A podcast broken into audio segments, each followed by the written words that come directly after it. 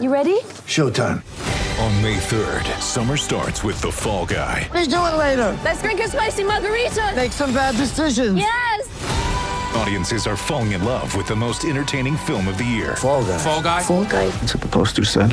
See Ryan Gosling and Emily Blunt in the movie critics say exists to make you happy. Trying to make it out? Nope. Because I don't either. It's not what I'm into right now. What are you into? Talking. Yeah. The Fall Guy. Only in theaters May 3rd. Rated PG-13. Get ready for the greatest roast of all time the Roast of Tom Brady, a Netflix live event happening May 5th.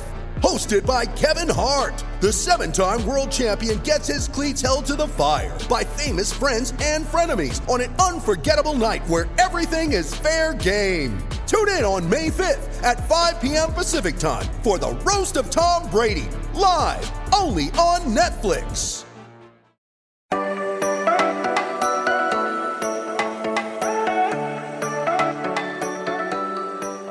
It's Bengals Saints week as the Who Deys meet the Who Dats. Welcome into the Strictly Stripes podcast. Mohammad Ahmad back at it again, running the court. And ladies and gentlemen, before we jump in, if you want exclusive insights and bonus content on the Bengals every day from the largest group of journalists covering the team, I got something special for you, and that's called Cincinnati Football Insider. As an insider, you will have access to subscriber only podcasts, photo galleries, and more. Become a Bengals insider with multiple texts a day. It's only $4.99 a month if you subscribe, but fret not. You won't be charged until the end of your 14 day trial. Doesn't get better than that. Joining is simpler than you think. Sign up by going to cleveland.com slash Bengals. There you'll click on the blue banner at the top of the page, or better yet, just send a text to 513 949 4147. So be like the cool kids and sign up. And speaking of the cool kids down the block, I'm joined by my partners in crime, Andrew Gillis and Mike Niziolek. And I'd say you guys are pretty cool, right? Have you ever been called cool kids down the block? Never, once in my life. Sorry.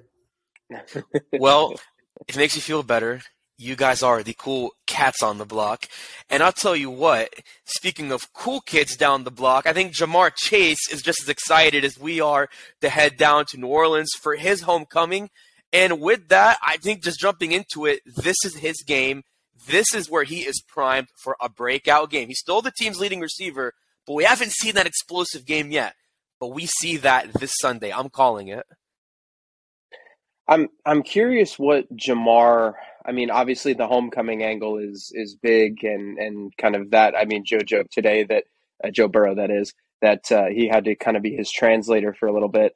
Um, so you know, it, it's obvious. It obviously means a lot for for guys to do that. But I'm curious the breakout game. How much of that is going to be if Tee Higgins can't play? Um, you know, with, with all due respect to the Saints secondary, it's not Baltimore secondary. So I'm curious what uh, what just I mean, it's simple math. Is is Ja'Marr going to get way more targets because Tee's not in the lineup? Like that is something that you can actually game plan for. You know, they they kind of figured they'd have Tee in Baltimore. They didn't. Now they have an entire week to scheme up stuff for Ja'Marr. So I'm curious if that's just going to be a natural product of not having one of your, you know, one of your two best receivers. Yeah, I mean, going back and looking at what the Saints have done, uh, you know, Justin Jeff, they haven't played very good offenses, uh, you know, so far through five games. I mean, the best comparison, uh, Jefferson um, in, uh, for Minnesota had 10 catches for 147 yards, and he had a big uh, explosive play uh, target for 41 yard gain. That's the kind of game I think, um, you know, Ja'Marr Chase would like to have. Um, I mean, it's all dependent on if they can. Uh, figure out answers. I don't think it, it, really matters about individual players. I think it's more just kind of what the, the defenses are are sort of doing. I mean, the, you know, they said today basically uh, Joe Burrow and Zac Taylor like they're expecting uh, cover two, they're expecting safety help, they're expecting uh, double teams on Ja'Marr. And so, um, how do you kind of get him free, and how do you kind of um, you know break those uh, you know this too, too high looks. Like you know, he's uh, today. Joe said you got to run the ball, especially uh, in those uh, scenarios, and they just haven't been able to do it this year. So I think it's less dependent on sort of um, you know the receivers and more sort of if Joe Mixon can have a big first half, I think that leads to a big second half for um, your your playmakers on the outside. And I think with that too, you know, one thing Brian Callahan had said is that when you give more snaps to Ja'Marr in the slot, that's less for Tyler Boyd, but they still want to get Boyd more opportunities. So I'm curious to see, like, so if Tee Higgins either doesn't get as many snaps or isn't cleared for Sunday, which we'll get to later. I mean, is that more for Tyler Boyd? Is is that something he takes advantage of? Like, does he kind of exploit the secondary? Because I think, you know, if they really mean it, mean you know getting him more opportunities, then you know that that could be well for the Bengals. And I think when you talk, talk about that cover two, which you hear it over and over again, but when we talk about that, I mean, I think you know at that point you you have a bread and butter right there with uh, Ja'Marr and Tyler. I think that's something that the Bengals can really take advantage of if they really think they can. Yeah, right, getting, depending getting... on sort of the, the rest of the offense working. I mean, they talked about, you know, in the second half, I mean, they were giving what they, you know, giving what the defense gave them, and it was uh, quick strikes. It was the the check down looks to Hayden. It was check down looks to, um, you know, Joe Mixon, and that's dependent on sort of uh, Joe Burrow making his reads and, and kind of doing that. I mean, they can try to scheme up looks to try to get individual guys going, but I mean, to have sustained sustained success, I, I think you just the, the, the fundamentals of the offense need to improve. Um, it, it's not you know you could you could have a big play here and there. I think that way um, by trying to scheme up a look or, or, get a guy going. But I think the only way to sustain that is to have uh, more consistency on the offense, and it's just looked clunky through five games, and I just I, I don't know how much you could just say like here's five plays, uh, you know, and then you're good. I mean, I, I think it's just sustained success running the ball, and uh, you know, obviously better first halves because they've been you know pretty terrible offensively for long stretches in the first half. I mean, it was basically four drives; they had nothing um, against the Ravens, and that's kind of been the case the last you know uh, what uh, four out of the five weeks. Right. Yeah, it, has been one of those things for for the Bengals offense where I mean we've talked about this ad nauseum where it's like okay like what do you what what is the fix here? And I think Mike's exactly right. You need sustained success but sustained success doesn't always mean sustained drives. And when you talk about you know that sustained success that means hitting on one or two of those deep shots per quarter hitting on one or two of those deep shots to, that get you a touchdown that get you into um, you know, that get you into the red zone, wh- whatever the case is. So I, I don't know. It like you, it can't like he said, it can't just be a okay. We're gonna get Tyler Boyd X amount of snaps. We're gonna get Ja'Marr X amount of touches, and then call it a day, and the offense is fixed. Like I, I think that there are there are bigger issues here because like what does this offense do well right now that they have done for five games?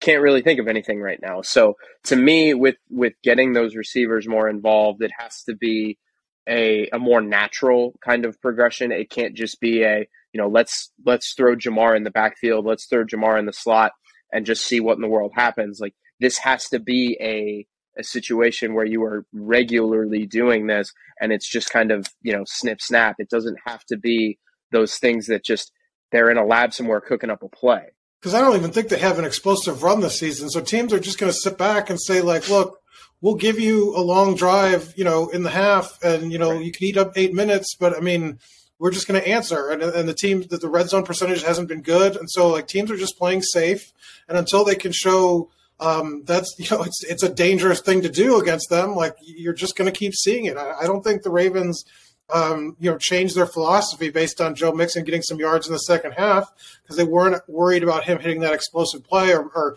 you know, flipping the field. They just were like, well, if you're going to take those small chunks, we'll be able to answer. And so, and the Saints are sort of an offense that can do that as well. They've got all these different weapons. So I think it's it's it's going to be hard for them to get teams out of that uh, if they don't, you know, show these things consistently. Because right now, I mean, Joe Mixon, even at his at his best um, just hasn't you know shown the explosiveness to kind of get you know into that that secondary. I mean, he had three uh, 10 plus yard runs, and that was more than he had all season.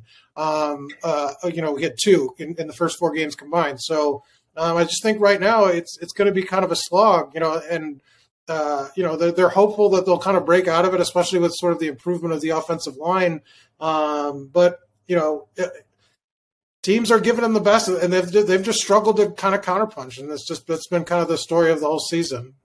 Yeah, I, I think the one explosive run that they've had, if if memories, I don't, I'm doing this on the top of my head. I think it was the Mixon run against the Steelers in Week One. It was like fourth and one, and That's Mixon right. Yeah, busted he like did a, have the one. he yeah. busted And like a that- yeah, hasn't had any that's sense, what, that's correct. one of those situations where you've got nine men at the line of scrimmage, and if you break through that first line, there's nobody there, which is kind of what happened. So That was not something I that they could replicate for the future. You know, fourth and Right, exactly. Right. Yeah. Uh, you're, I, and and, and I'm, I'm I, like as I think about kind of what this offense needs to do with these receivers specifically, and like with this with this game plan specifically, it's like how can you let, let me phrase it like this: the Ravens th- this past weekend they were built from a team building standpoint to go on eight minute touchdown drives. That's just who they are. The Bengals can do that. We've seen them do this with their backs against the wall, where they've where they've done this in Dallas uh, when they needed to go tie the game. They've done this in Baltimore when they went and took the lead. Like they can go on these long drives, but I, I just don't know if that's what this team is. I just don't know if that's what this team should be because well, I it can I, be you when you when that- you score in the red zone. I mean, you know, Zac said it. He's basically Right, like, you score that touchdown, it doesn't. every- Everything's fine. We're we're golden. But I mean, the problem is, is that they've struggled. You know, in the first half they struggled doing anything, and then in the second half the red zone struggles popped up, and you know they kind of said, well, you know, three of them were isolated as ones where they didn't score touchdowns, but I don't know, three feels like a lot.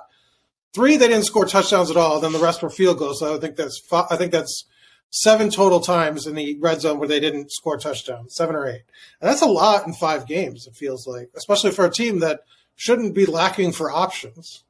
And the thing about it too, like you talk about the red zone, Mike. I know one thing that I think it was either Joe Burrow or Zac Taylor who described it like they've just seen funky coverages, and I mean that's true. But at the same time, like they haven't really done anything about it, and maybe that changes with the Saints. But kind of, you know, there's a point you made about uh, having steady drives, like sustained success.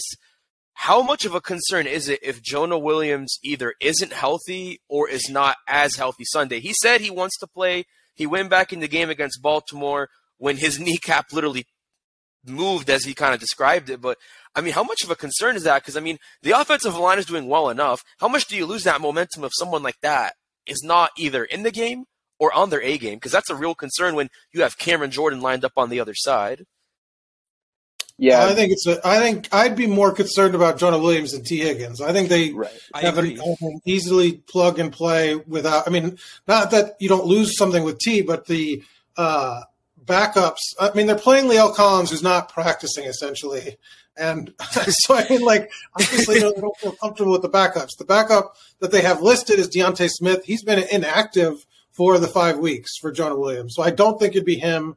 Um, you know, getting that that spot. You know. He was moving around really bad after the game on Sunday. He looked a lot better on Wednesday. Um, he seems like the guy that is not going to like want to miss any, any snaps, and so I would be hesitant to. And you know, I think the the key question was asked today was uh, I don't know if that was you, Andrew, but uh, would he be comfortable playing him without any practice? And Zac said yes. And so I think that's a big deal because I mean I don't know that he'll practice this week, and if they're good with him playing, I, I mean I think there's a possibility, but that would be the injury that I'd be more concerned about, just because the, Yeah, the they don't have confidence in the backups. I don't think at this point.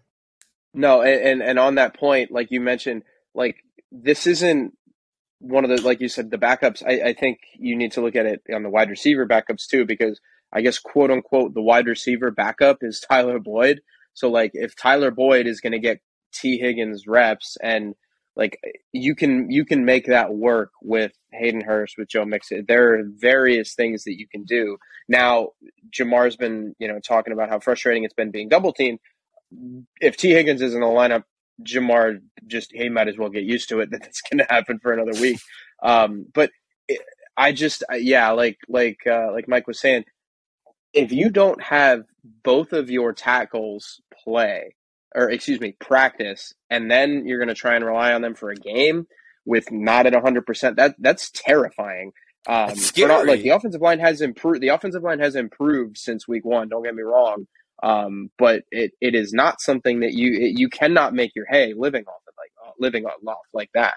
And I think uh, Hakeem, uh, what is it, Adinajay? Adinajay Yeah. I never, I'm terrible at pronunciations. Hakeem Adeniji.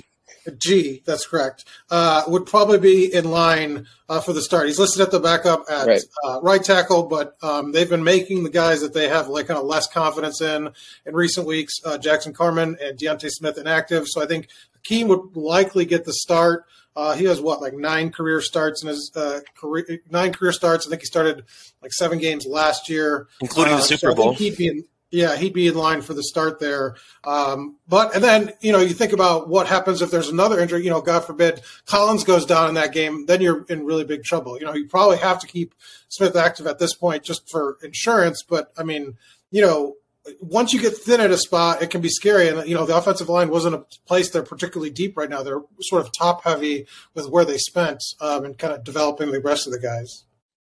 No, absolutely. And the good thing with Adeniji is, like you said, he has nine career starts. I think he was one of the better graded tackles from an otherwise abysmal offensive line last year. He was one of the few bright spots, even though he's a backup now. But he started in the Super Bowl. He started in the playoffs last year during that run. So it's not the worst thing in the world. But again, Jonah Williams is a starter for a reason. He's the only starter from last year to be starting this season. And again, like when you have a D line that has Cameron Jordan, that is terrifying. And it's not like the defenses they're going to face on the front are going to get any easier. Even with this so-called little easy stretch that they got coming up, I mean, that is absolutely terrifying. I mean, have you guys?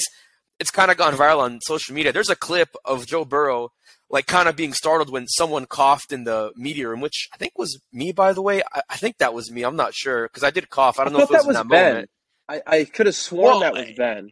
It, it might have been Ben Baby, but like I also coughed that day. I just don't remember if it was exactly in the moment where Joe Burrow flinched. But I mean, if you think about it, why do you think he flinched at a simple cough? I mean, he's probably got T.J. Watt and Denico Autry in his nightmares. Like he's probably he was probably waiting for them to like run after him.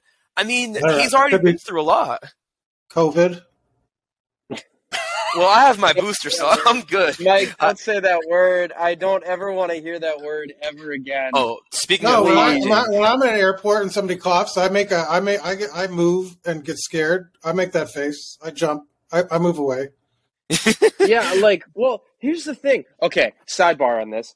Um, when, like, the thing that I, the, the, the silver lining to COVID was that people got way, way, way more conscious about not being disgusting in public. Like, if you had to cough, people coughed into their arm, or they went away, or they went to a corner or something. Everybody was very, very good about it. So, I don't know.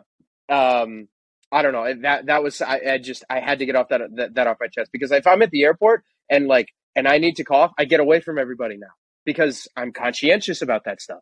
So I'm I'm glad that people at least took it seriously. At least some people. But I mean, you know, I I- I think that that's a fair point.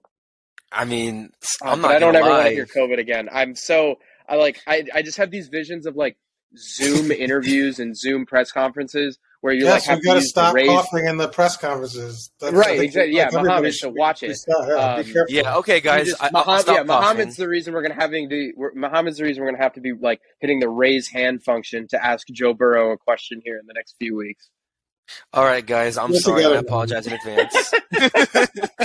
but anyhow, the the point is, I mean, speaking of just being haunted, like whether it's COVID or TJ Watt or Denico Autry, I don't think Joe Burrow wants to be haunted by any more nightmares than what he's had in the short three years, but otherwise eventful years he's had in his career. But with that, though, since we're talking about Burrow and we're talking about the play calling, you know, he said that when someone asked him about, you know, how much do you address the blame on Zac Taylor, which we already talked about, but to Burrow's answer, he said it's up to play callers to make the play call work. But I mean, is it really the play callers not making the play call work, or is it really more so the fault on Zac Taylor and the fault on Brian Callahan? Like, I guess pretty much, how do you grade the play calling? And then at some point, if you're Zac Taylor, when do you just take over and say, all right, I'm calling the shots? Or on the flip side, when do you just pretty much let Brian Callahan take the reins? Because to me, it just seems like there's got to be a fine line. Mike, you go because I have to rant about this. So, Mike, please go first. Ooh, okay, Rant. Uh, okay. I, I, no, I mean, I think Joe Burrow is making the you know politician answer. I mean, never gonna, you know, the players are never gonna blame the coaches, and the coaches, at least the good ones, you know, unlike Ron Rivera the other day, not gonna throw a player under the bus. No, but I mean, it's serious. It- you you don't you lose a locker room that way, and and you know you you kind of uh, everything snowballs, and this team's done a really good job of that. Uh, this year, whereas I think the offense have ha- offense has been to blame, but I mean you're not going to hear the defense sort of um, uh, point fingers. That's just not how this team has been built, and that's not how this locker room is.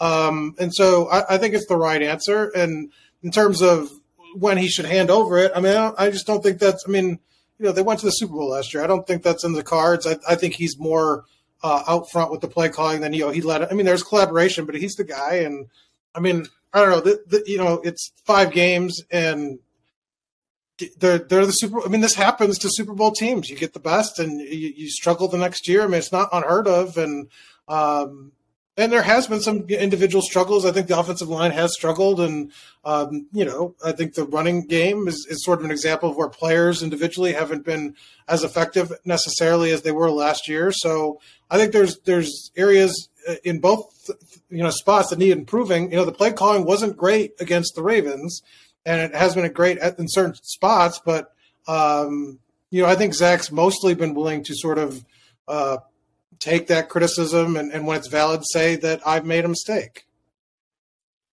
All right, go ahead. So, um, take off, Andrew. yeah. So to me, this feels very fan-driven narrative to me because, like, and, and I'm look, I'm I, I want to say this right now. Like, do I think the play calling has been great? No. Do I think that there were moments where the play calling has been straight up horrible? Yeah. I thought that the goal line sequence was bad. Um, I, you know, and it's funny because I think I wouldn't like if they had run like that first down play. Let, us just go back to the goal line sequence. That first down play, the pass to Hayden Hurst. I like that play because so many coaches kind of get in this mindset of we're we need two yards. We're just gonna we're just gonna put uh, everybody on the line of scrimmage, twenty two man pushing contest. That's not what like I, I like the play to, to to pass it on first down, but the Philly special on second down, the shovel pass on fourth down, those are not plays that you need to call inside the two yard line. Granted, terror like I, I thought it was horrible, but there I, it feels like there's a lot of people on twitter um, which is like where you hear where you get all of your your fan insight the twitter social media all that kind of stuff and people just seem so fired up about ripping the play calling away from Zac taylor and like the realistically what do people think would change like brian callahan is not going to run out there and be like okay guys this is my show now we're running the air raid Guess who hired Brian Callahan?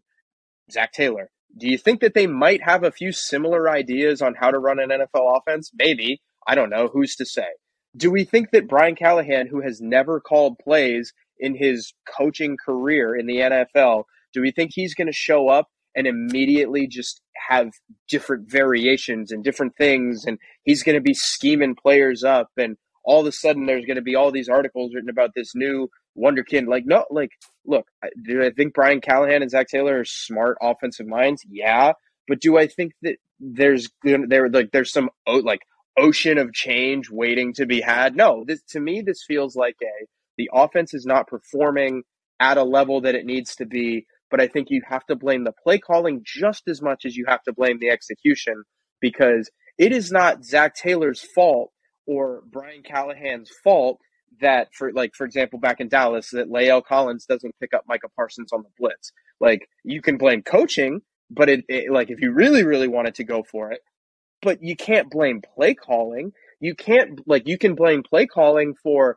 okay, they need to take more deep shots, but you can't blame play calling for the offensive line not blocking correctly or not blocking well enough on those run plays or Joe Mixon not running well enough on those run plays. Like the, it, it's it's execution and it's play calling, and I just think that when you make a play caller change, that to it doesn't reek of desperation, but it reeks of okay, something's got to change, and we don't really know what to do here. Because if you make a play caller change to Brian Callahan right now, what does that tell you?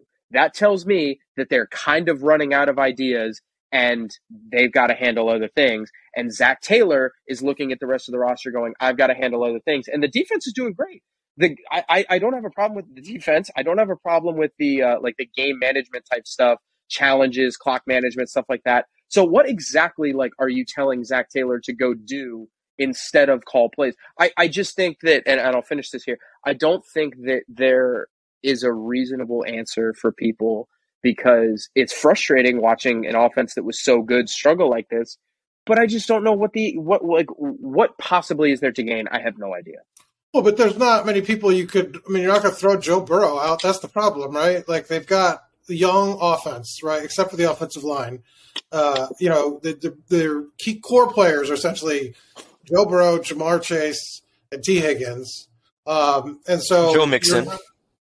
Yeah, I mean, but to, to to a degree, but I mean, those three are your your foundation, right? So, like, you know, when you're only averaging 21 points a game, who gets blamed? I mean, it's, it's, the guy that's calling the plays. I think it's fair. I think fans are worried that last year was sort of like a one hit wonder that, um, you know, the team struggled for in his first two years, and obviously the injury to Joe Burrow didn't help. But um, you know, you worry about that, and the numbers aren't good this year. So I mean, I, I think criticism's warranted, and and he's and he's you know walked into some of that with some wonky play calling, and um, you know that you you always want the guy's going to get blamed. I mean, you know, asking for him to like just leave town and just give it up. I mean, that, that's obviously extreme, I, I extreme answer, but at the same time, I mean, you know, they've got to be better because if they don't if, if they don't fix things in a hurry, they're going to be on the outside looking into the playoffs. I mean, this is the you know they you losing winnable games is a way to get in trouble in the NFL. And I will say too, you know, I'm so glad Andrew you mentioned that because I'm thinking what you're thinking. I don't address that to say, oh yeah, take the headset away from Taylor, give it to Callahan. No, I say that because fans keep asking, oh, why is he so bad? So I'm like Andrew, you know, why do you or I guess what do you do at that point? And I agree with you. Like, okay, take the headset away from Taylor. Take it away from Callahan or vice versa. Okay, even if you throw Zac Taylor on the street and make him serve skyline chili in the concession stands, then what are you going to do? Like, I understand it's frustrating. I understand it's not good to see a team that was this good. And I think, like I said before, like has the best talent, at least offensively, on paper in the division. It sucks, but like I would I just say to these people, what what do you want to do? Do you want to put the headset on? Like, do you want to hire another coach? Like people are saying, oh, fire Zac Taylor. Why would you fire somebody who just took you to the Super Bowl? And Brian Callahan is just as smart. I mean, even Zac Taylor said, my coaches are just as smart as me, if not smarter. I mean, Callahan was part of the brains behind that offense that won Denver a Super Bowl in Peyton Manning's last season. Like the guy gets it. They get it. They're not perfect. We understand that. But I think we re- need to really temper the expectations versus reality of just what fans are seeing. I understand things have to change, but let's also be pragmatic with it at the same time. And that's not a knock on the fans. The criticism is warranted, but like, let's just find that fine line of Zac Taylor is a great coach. Brian Callahan is just as good, if not better. But things can and hopefully should change. You know, we said earlier there's not that one thing they constantly do, but there are progressions uh, Joe Mixon is progressing. I mean, the Joe Burrow who threw five picks in that first game really is progressing. Even though he's not throwing as far downfield, I understand a lot of that is because there's no Tee Higgins, and that could change over time. But it's important to address that narrative because, like, if you want to just fire Zac Taylor, then what do you do? Like, at that point, you're you're you're not gonna you're just gonna drop something completely new, and then you're just creating more problems than what you already have. Yeah, the I, I'm not going to go long here, but uh, the Rams hung a Super Bowl banner one month ago, and there are people losing their minds in Los Angeles about Sean McVay right now, talking about how he's lost it, about how the offense doesn't have it anymore. They beat them. They won. Banners hang forever, and people are already people are ready to go after Sean McVay. So this is just to me, to, like I'm not saying this is strictly a fan narrative because I think that the play calling has something, you know, there's something left to be desired there, but you know, it is a what have you done for me lately type of world. And uh, I think that that's just kind of where we're at right now. It's all just instant gratification, which I think that's just the world we live in. But no, uh, that is certainly the best way to sum that up. But to sum this all up, I think we need to address the most pressing, most hot take that I think we should have addressed earlier. If you are eating beignets from Cafe du Monde in New Orleans, do you dunk them in hot chocolate or not?